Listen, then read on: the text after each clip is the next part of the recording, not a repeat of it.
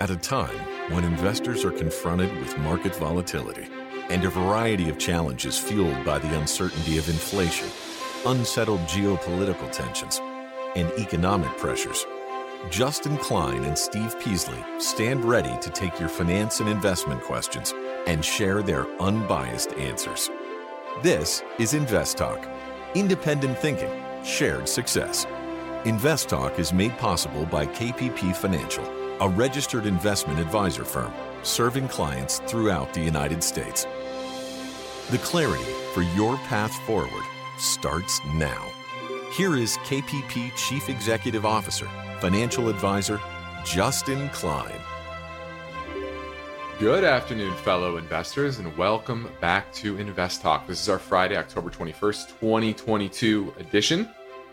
And we're well, we are just completed the third week of the fourth quarter. So we're well underway. And was today a shock for any of you? Markets were pretty volatile, especially overnight. You had issues over in Japan. And then there was some news, uh, leakage out of the Fed in regards to their plans for rate hikes, or at least slower ones in the for, in the, the final meeting uh, in December, and sparked a rally. Talked about this, the Fed pivot or pause, and how when people are positioned one way, uh, just little slight news like this can uh, spark a big rally. And uh, the big question is, will it be sustained? And we're going to look at that today. But of course, I'm Justin Klein. I'm ready to take your questions this hour during our live stream program, 4 to 5 Pacific time, or after hours. You can always leave your message. It's always 888 99 chart, 24 hours a day, seven days a week. We are available for you to leave a message. Now, I've got a packed podcast. One is in regards to our main focus point, at least, is in regards to the UK financial turmoil and will it spark a wider meltdown? I'll give you a hint. I don't think it will, but I think we're going to probably see rolling bouts of these type of things. And uh, I'll give you a sense of what I think the policy response will be. Hint, similar to what you saw today. Now, time permitting, I want to touch a bit on a few other things. One is investor sentiment. I've been hitting on that, uh, but there's some recent surveys from the AAII, the American Association of Individual Investors, and we're going to look at what that is saying and could portend to what the next move will be uh, in, in markets. And in kind of conjunction with that, what are the option markets saying? And the breadth of the market uh, during these last uh, few weeks of sell off and, and, rallies. And you've seen that a lot, right? Uh, big rallies, big sell offs. And that's, uh, that's often a time where markets trying to find some semblance of a bottom, at least near term. Now, the third thing I want to potentially get to, or I guess it would be fourth, would be the the big deal that's not being made enough of a big deal, I think, and that is the CHIPS bill and how this is a huge pivot in industrial policy, in geopolitical policy, uh, when it comes to different sectors. And we're going to look at that and what it could potentially mean going forward for many different countries. All right. So that's all, all on my mind, but ultimately I want to hear from you. And we do have some voice bank questions to play. One is on SPSM, which is the Spiders Portfolio S&P 600 Small Cap ETF, as well as Stag Industries. So those are a couple voice banks we're going to get to later, but it's Friday, and I will be sharing some excerpts from the newest KPP Premium newsletter, and that's coming up at about the halfway point in the program. So it's all planned out for this episode of Invest Talk and I want to hear from you. 888-99 chart. Now, let's take a look at the market today. We had the S&P up about 87 points, very similar to the gain we saw on the reversal from the inflation data. Remember last week, was it, last Thursday? And we had the sell off in the morning and a rally, and then big sell off Friday, another rally this Monday. And we had some choppiness really for the middle of the week, and then another big follow through uh, day. So you've had, I call it two major follow through upside moves. Breadth, I would call uh, breadth thrusts to the upside, and that's pretty encouraging, at least near term. Once again, I me saying there might be a there's a good chance of a market rally into year end. That's not saying that we're out of the woods, that the bear market is completely over. It may be, and you just have to really call balls and strikes. And here, these are good indications, at least in the near term. Uh, now, will a pause ultimately be enough? We shall see. Uh, my hunch is no, but you know we'll we'll we'll see how that go- that goes. So that was the market today. You had the dollar uh, really uh, a, a, pretty big down day, and then and that was one to me one of the tells. You said that big sell off on Friday, and the dollar didn't break out to new highs. Uh, the ten year did, uh, and this all has to do with the yen. Remember, the yen is in free fall because Japan has a ton of debt. Uh, they during yield curve control. They're not raising rates like rest of the countries, and they import a lot of their raw materials, especially energy, which is more expensive these days.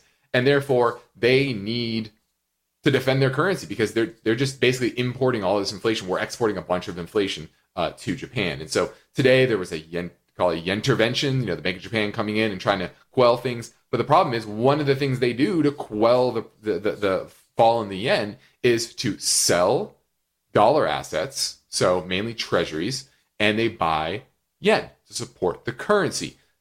But that's why you've seen this kind of step change higher on the 10 year. Now, I said four and a quarter on the 10 year is major, major resistance. And what it did today, it pierced that in a, in a pretty decent fashion and reversed, closed actually down one basis point to 4.21%. So we hit that four and a quarter level. We've had a reversal, probably means at least a period of consolidation. Could be a month, could be a quarter, could be two quarters. We'll see. But uh, pretty big, I think, uh, milestone in the market, at least near term, to kind of calm things down in the Fed, going from saying, hey, basically the leak was we're probably we're going to do 75 next meeting. It's not going to be 100 basis points. It's going to be 75, and then we're going to do a lower, a smaller hike in the fourth quarter in, in, in December. And the market liked that because the market had priced in 75 and 75.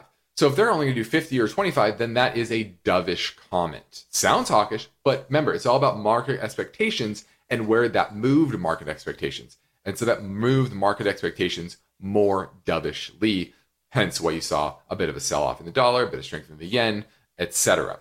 So that's really going on, what's going on behind the scenes. And, and really the most important thing is how uh, these foreign countries are dealing with sovereign debt situations that are really untenable. And basically, that's the UK, which we'll talk about in a little bit, and Japan.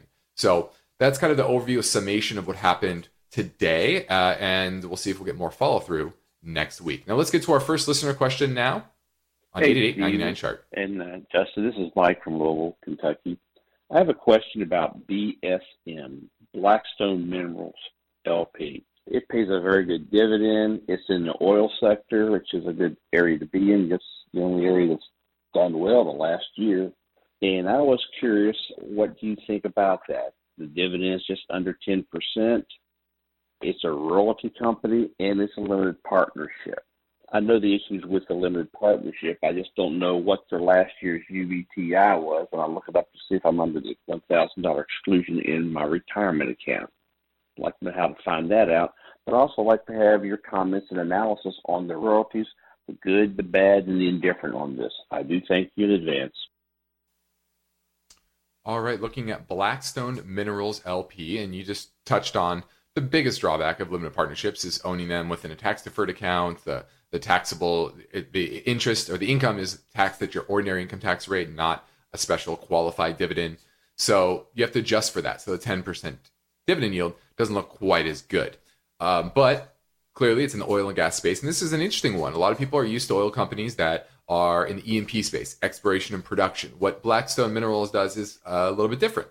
They own the mineral rights to about 16.8 million acres uh, located up onshore basin here in the continental U.S. So these are it owns the assets that the fracking companies, the big oil companies, are drilling on, and it gets it, it negotiates that, and it it, uh, it, it gets a royalty stream from it, right? Uh, and that's where you know oil prices going up. It helps them because they get a certain percentage of uh, the sales price et cetera. It's structured in many different ways. Uh, but that's the really big thing is the devil's in the details.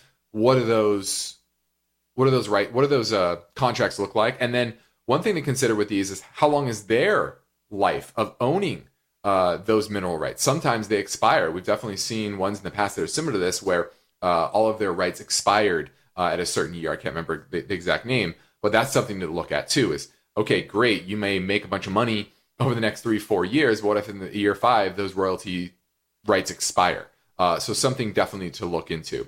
Now, I like this. It's kind of a, a leveraged play on the price of oil. So you're going to get that dividend, tax implications, tax issues. Definitely going to want to consider that. Uh, but I like it. I like hard assets. I like uh, molecules over bits, and this is has the right to a lot of very valuable molecules in the ground and are making good money off of it. So the chart looks good, fundamentals are fine, but you got to look into the details a little bit more about those mineral rights and their contracts with the oil companies. Thanks for the call.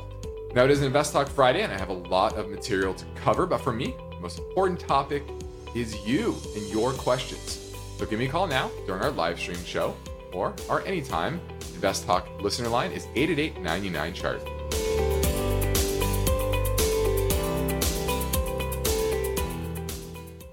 Why do listener questions make Invest Talk better? Which of these would you recommend? Because each caller presents fresh questions in their voice. I was curious if you still think aluminum has a ways to go from here. When do I know the right time to take profits?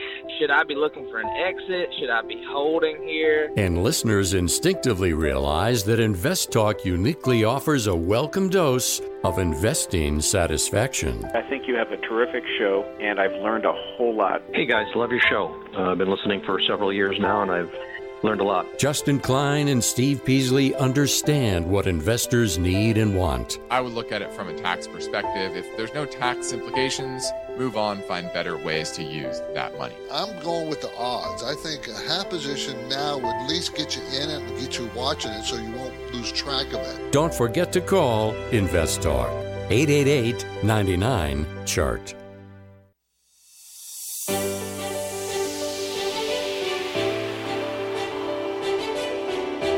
The most rewarding things I do each weekday is host the Invest Talk podcast.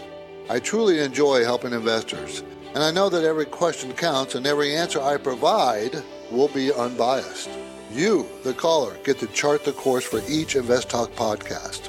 Call with your questions anytime, day or night, 888 99 Chart. Let's go talk to Sid. He's in North Carolina looking at Google, or I guess Alphabet. Do you own it or looking to buy it? Yeah. Yeah, uh, Justin, first of all, good evening. Happy Friday. Thanks for Thank taking my call and guiding us. I've been a long time a listener and following almost 90% of your advice. So I thank you for all appreciate the that. knowledge. yeah, I do have a Google. I mean, I picked up at uh, 110, 115, and I know Uh-huh. fundamentally you would agree with me that it's uh, one of the best company.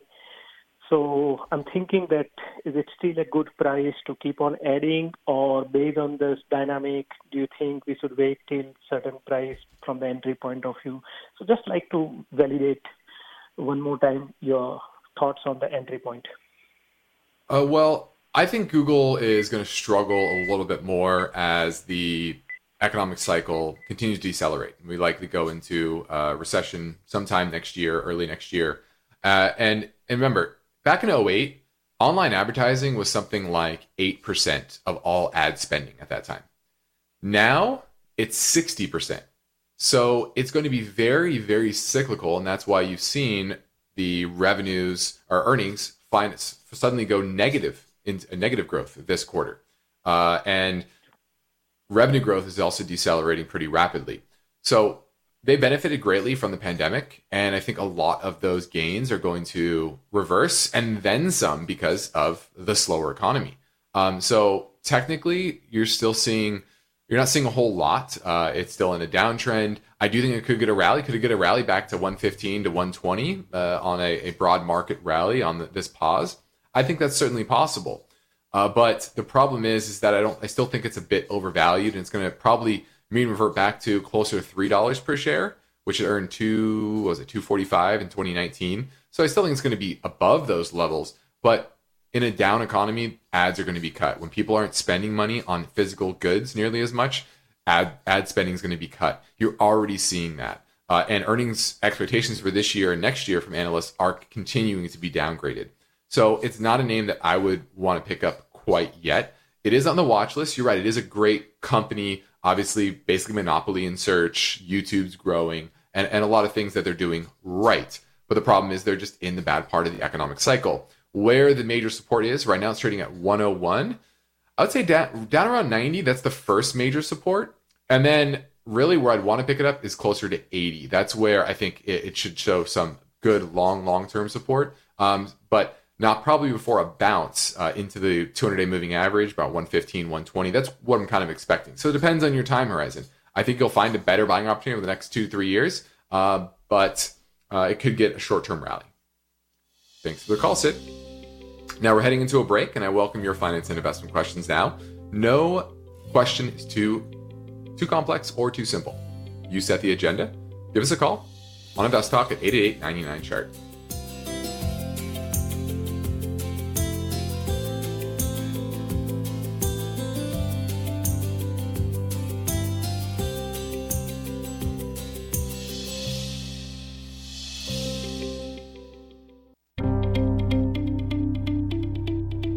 Stock market is volatile. It's constantly changing. So, how are you positioned? Is your portfolio properly balanced, or are you taking unnecessary risks? You can get guidance anytime for free if you go to investtalk.com and take the brief Riskalyze quiz. All right, we're going to go also to North Carolina and talk with Gene. He wants to talk about bonds. Yes. Uh, hi, Justin. Thank you for taking my call. Of course. You did a great job in a recent past about talking about Series I savings bonds. Mm-hmm. There's one aspect of it that hasn't been mentioned too often. I wonder if uh, I, I could mention it just a couple of words and, and ask you a question about it. Sure, go for it. deals right. So we know that there's an adjustable rate which changes every six months, uh, Yep. including next time would be November, November first. Um, also, at that time, they also assign a fixed rate, and the fixed rate is fixed with that bond that if you buy it during those six months for up to 30 years. Yep. And unfortunately, of course, it's not it's seldom talked about recently because the fixed rate has really been under it's been zero or under one percent for the last 10 or 15 years, Yep. and so no no one talks about it. Um, and for myself, I still hold some that have 1.5 percent fixed rate that was bought in 2007, I believe. Mm, And okay. so, at- and then what that does, it really kind of sets the floor for wh- how much interest I get, even though later on, every six months, even even though the adjustable rate e- e- can even fluctuate down to zero, at least I get 1.4 percent.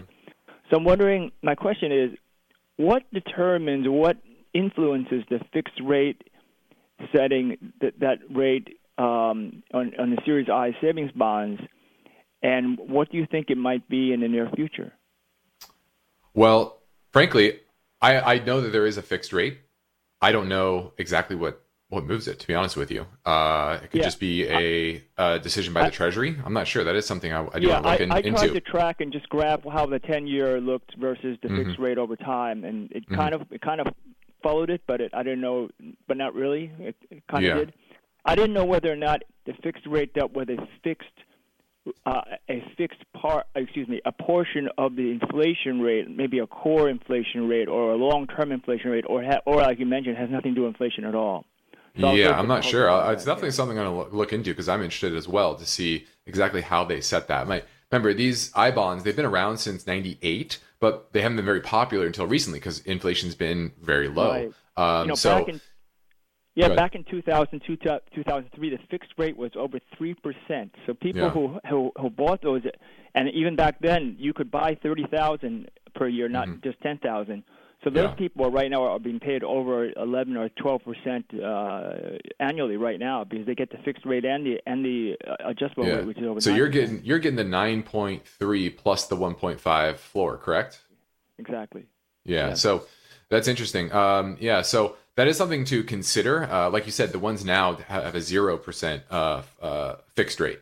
So it's not like if you bought them and then you sold them when uh, the the fluctuating rate goes down. Uh, it's not like you're you're missing out because I don't think they're going to go negative. Um, and you may be able to rebuy them at a higher uh, floor uh, down the line if that changes. So, uh, but I will look into that. I will look into what is determining uh, that fixed rate. It's a great question and a great little aspect in detail of the I bond space that most people don't pay attention to. So, thank you for bringing that to our attention, Gene. All right, let's pivot over to a voicemail question next. Hey, Stephen Justin. I have a question for a small cap ETF. It's the SPDR Portfolio S&P 600, ticker symbol SPSM. I wanted to know what you guys thought about it as a long-term hold. I'm on the younger side, so I just heard Justin's um, recent podcast, and he was talking that it would be a good time to get into the small caps. So I wanted to see what you guys thought about this ETF. Thank you. Yeah, I, I if you want broad-based index small cap exposure, this is definitely one of the better ones. Uh, the fee is only 0.5% per year. So, sorry, 0.05%, five basis points per year.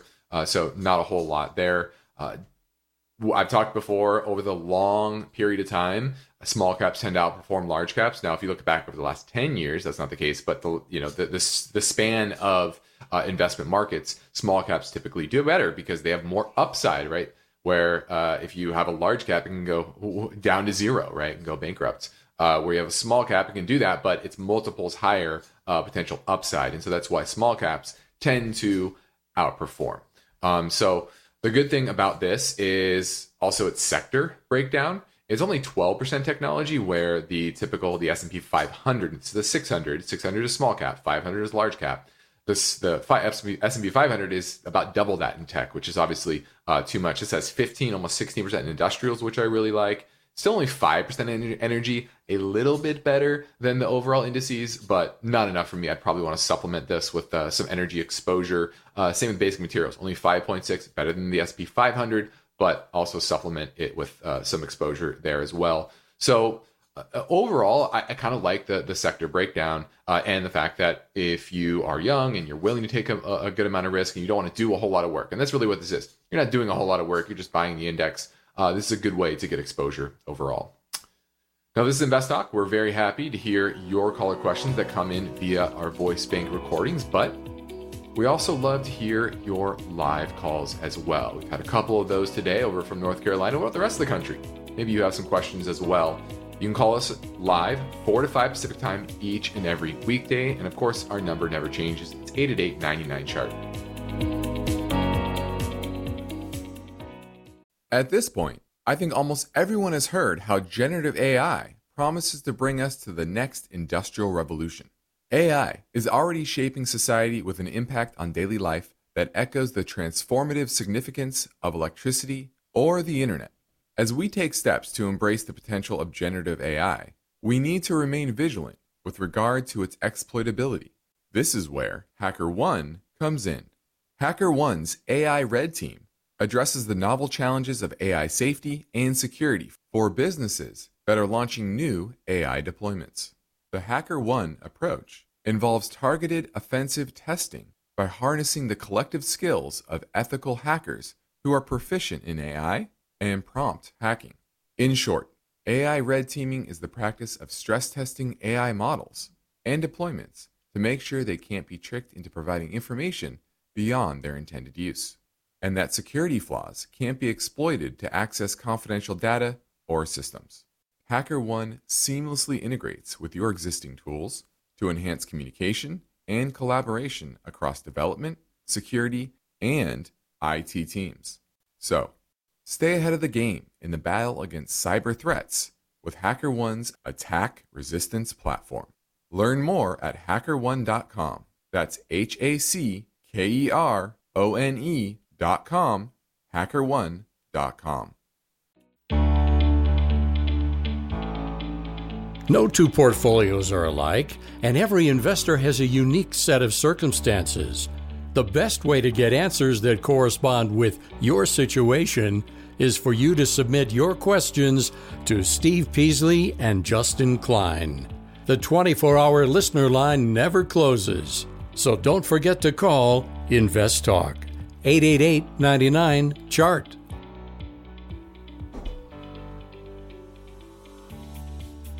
Now we are in the start of I think a, a period where we're going to have rolling mini crises.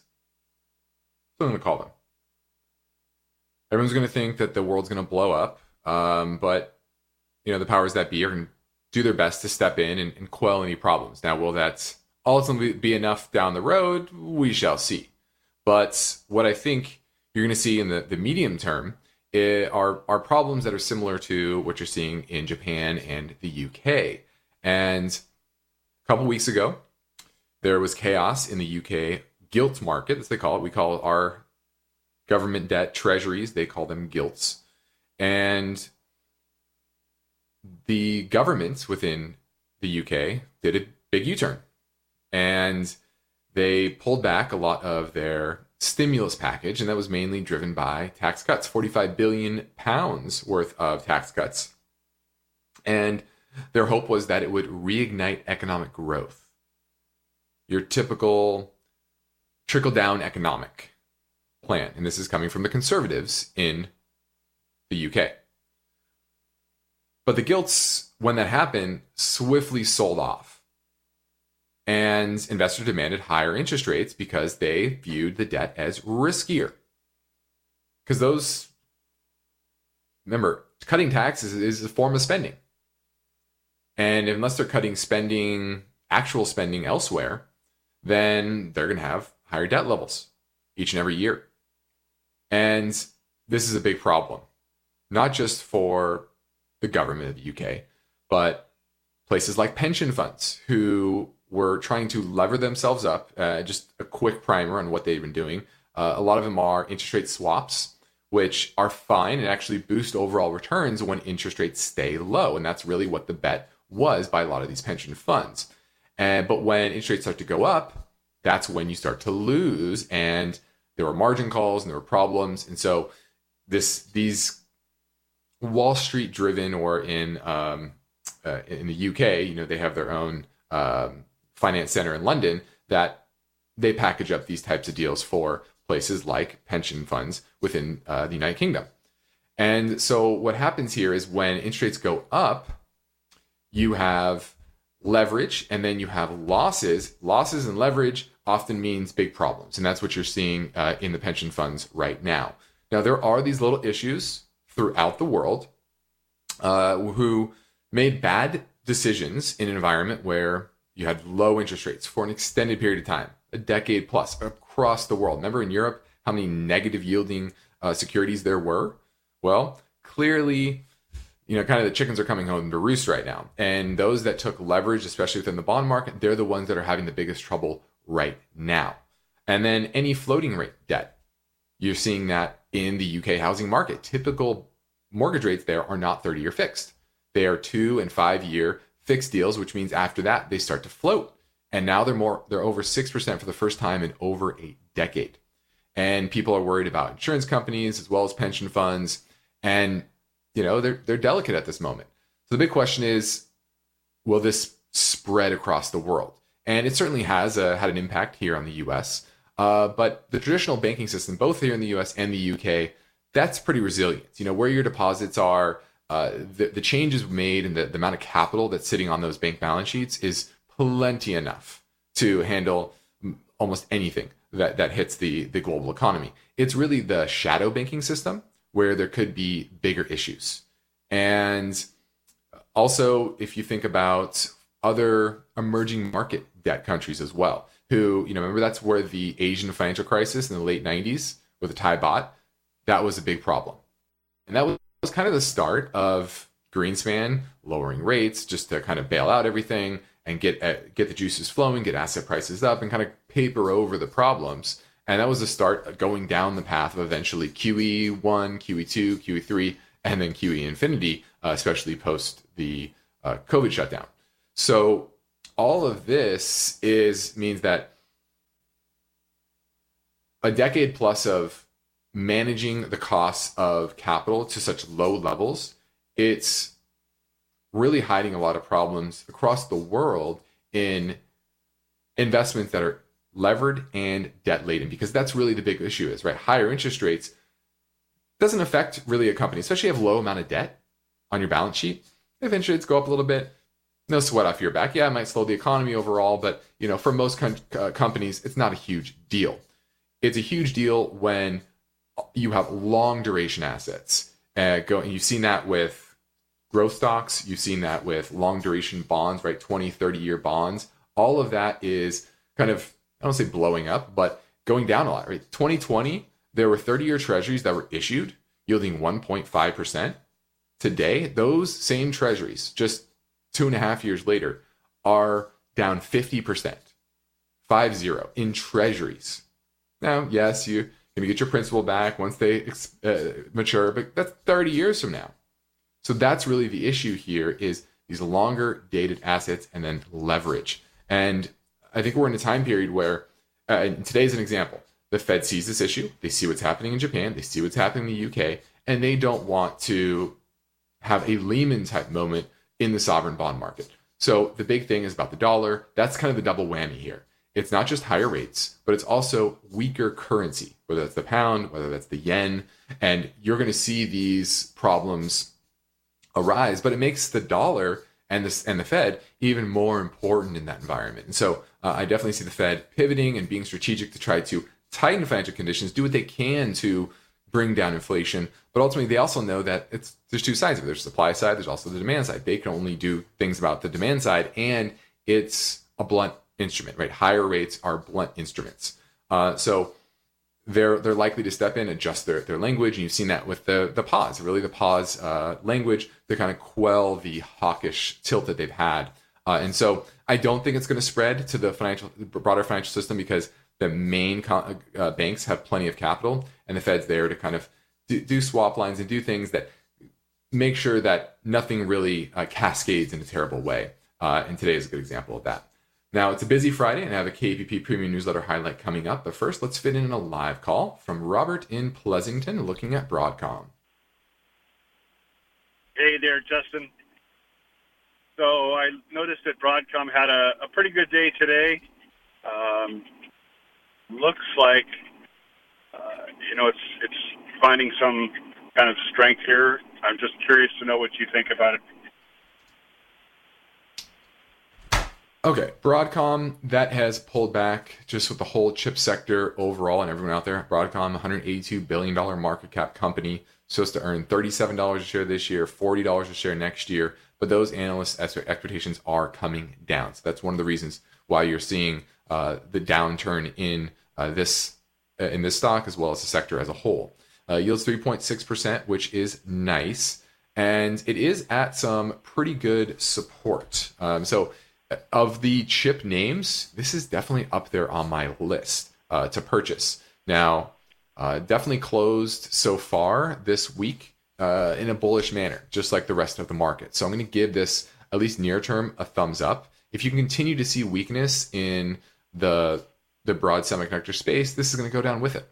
But it's definitely one of the best run chip makers in the world. Uh, if you look at its profitability metrics and its consistency of its uh, of its business, it's well diversified, very well diversified. They don't make a ton of high end chips, but a lot of different types of chips that go into Apple iPhones, uh, Samsung Galaxy devices, uh, computer switches, and uh, laptops and things like that. So very, very well diversified. And that's one reason I really like it. And long term, its return on equity, right now it's 44%. Now that's higher than it typically is because if you're looking backwards, that's probably to mean revert. And the mean is closer to 25%.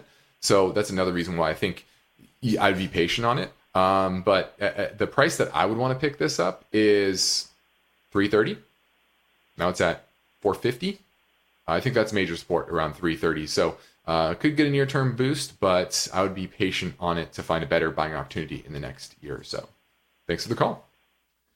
Now, the KPP Premium Newsletter ha- was finished today and it was distributed to subscribers or will be uh, distributed to subscribers tomorrow morning.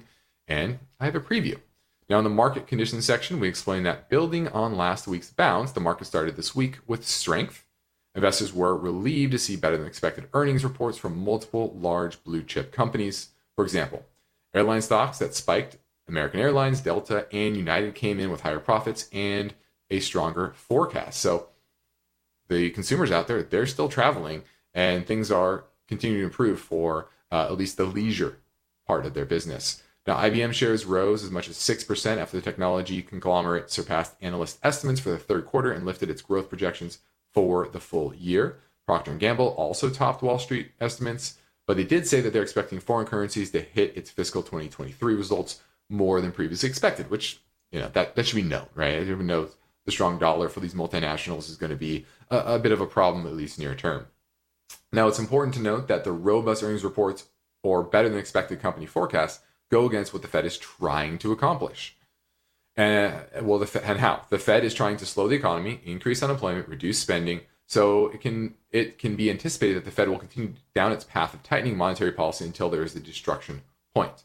And we talked about that before. This is kind of that dis- destruction point, right?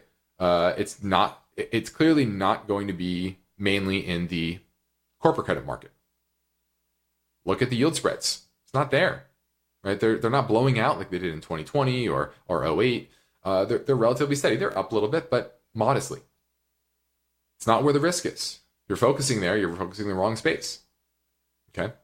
Now, the housing sector is an area that has probably seen the most immediate effect of higher interest rates. Existing home sales are selling at the slowest pace since September 2012, with the, ex- with the exception of a brief drop at the start of the COVID crisis. Now, international economics are feeling the pressure. China's National Bureau of Statistics abruptly, abruptly canceled the release of quarterly GDP figures after just hours before it was set to be published without providing really a reason why or setting a new date. The Hong Kong index is now off 50% from its highs set in February of 2021. That's where the issue is. It's in these foreign markets because of that strong dollar. Now, in the stock ideas section, we focus on a company that develops and supports software services, devices, and solutions. Segments include productivity and business processes, intelligent cloud, and more personal computing. It's one of the largest and most fundamentally sound companies in the world. Although the technology sector has its pressures and could surely pull back further, this stock is a name that should remain on your watch list. And we name names in the newsletter. Actually, we also touch on a grocer offering fresh and natural derived products. That's a, I think that's actually one we own for clients. So we name names once again in the newsletter. Now, there's, good, there's a good deal of valuable information in the KPP Premium newsletter. When you subscribe at investtalk.com, you will receive the newsletter each Saturday morning via your inbox. Just subscribe at investtalk.com. Now let's touch a bit on sentiment. Sentiment. Talked about this and some new reports from the AAII, the American Association of Individual Investors, and the number of individual investors that expect the stocks to drop over the next six months is up to 55.9%. That's up from 54.7 last week. And pessimism is at a high level. 31 out of 39 weeks this year it's been above the historical average of 30.5. And this can often signal at least a near term rally in markets. And that's why I've said before just a small little pause can mean a lot of short covering, people uh, that are, are, trying to catch up. Uh, and that we're underinvested and saying, oh, well, things are turning around. Let me get more positive. And it kind of piles in. It kind of feeds on itself, uh, at least near term. So uh, very similar levels we saw in June. We got that bear market rally. That was a robust rally. That was about 20% in the S&P. And in bear markets, those rallies can be very tradable, very profitable, uh, but also could be a time for you to rethink your portfolio. What is outperforming? What is underperforming? That's going to be key here. Pay attention to that because while a rising tide lifts all boats, it's going to be those that lead on the upside. Those are likely to be the ones that maybe buck the trend if we roll back over, uh, and will probably continue to lead us if this is the ultimate bottom of this bear market, which still could potentially be. I know things look terrible, but you have to be open to all ideas. Just because everything in the news looks really bad doesn't mean that that's not priced in. And you could be uh, see a very different Fed in the first quarter that could that could bring interest rates down 100 150 basis points from where they're at now potentially and that's why you have to monitor this if interest rates stay up here right uh, around 4% on the on the 10 year for an extended period of time i think that is going to weigh on on markets weigh on the economy as a whole and so that's something else i'm uh, i'm keying in on what sectors are going to lead on this uh, bear market rally uh, what happens with interest rates and the dollar, if those stay relatively high, well, then it's unlikely that this rally is going to have a ton of legs. If you have a larger pullback, that can mean something more. So you really have to key in on those little details to give you a sense of is the coast clear, or is this an opportunity to just simply lighten up? Now, this is Invest Talk. I'm Justin Klein. We have one goal here is to help you achieve your own version of financial freedom, and our work continues after this final break. So get your questions in now at 888 99 chart.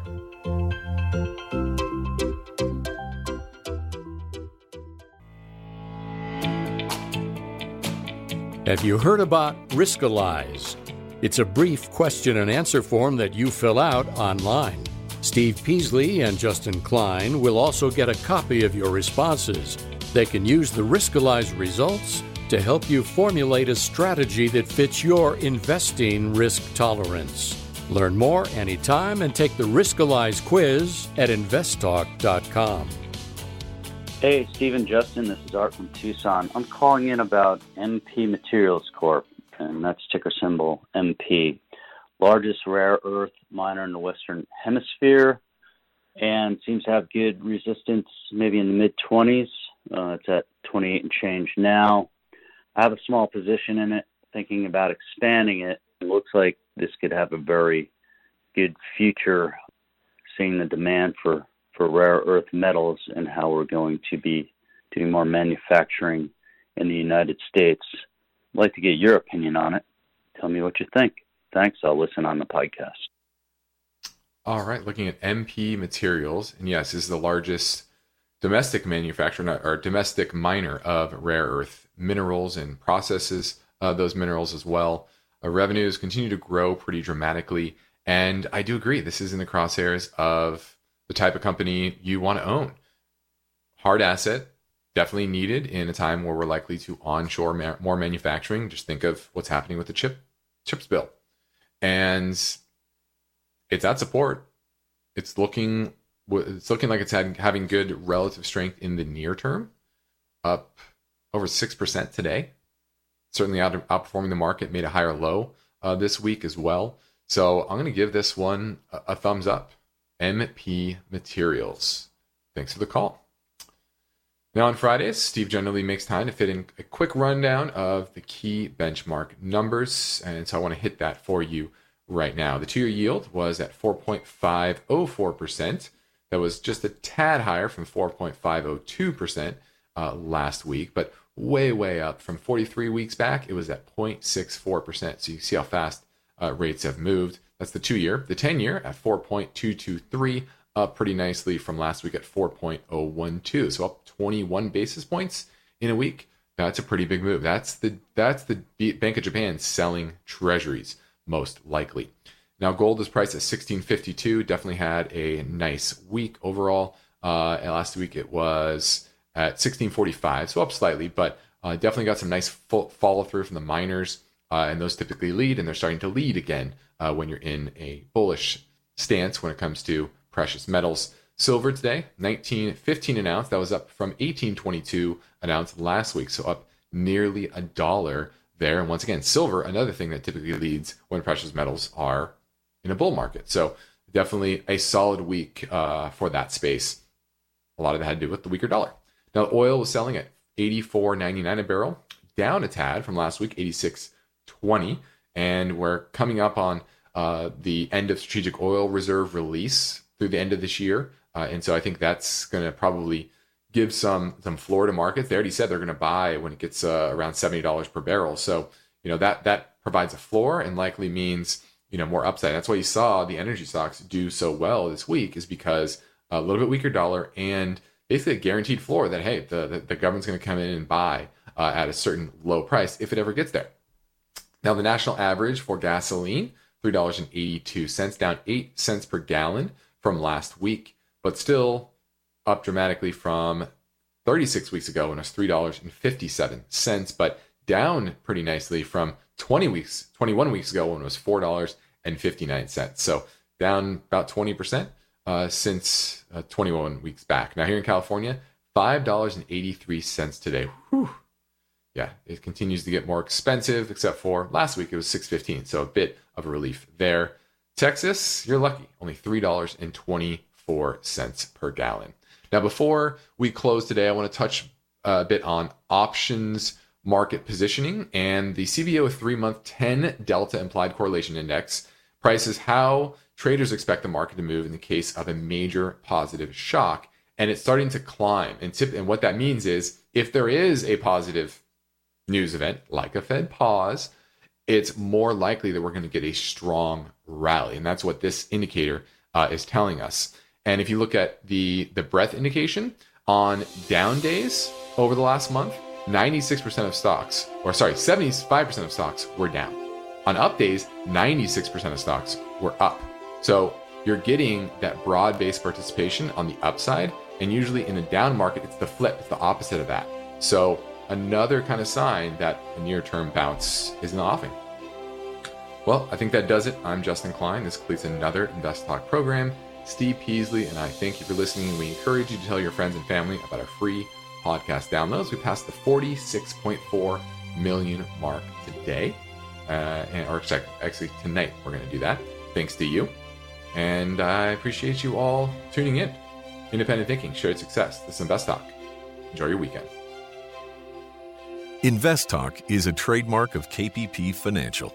Because of the nature of the interactive dialogue inherent in the format of this program, it's important for the listener to understand that not all comments made will apply to them. Specifically, nothing said shall be taken to be investment advice, or shall statements on this program be considered an offer to buy or sell security. Because such advice is rendered solely on an individual basis and at times will require that the investor review a prospectus before investing. Invest Talk is a copyrighted program of Klein, Pavlis, and Peasley Financial, a registered investment advisor firm which retains all rights. For more information regarding KPP's investment advisors, call 1 800 557 5461. Steve Peasley is president, and Justin Klein is chief executive officer of Klein, Pavlis, and Peasley Financial. Thank you for listening, and your comments and questions are welcome on our 24 hour listener line at 888 99 Chart.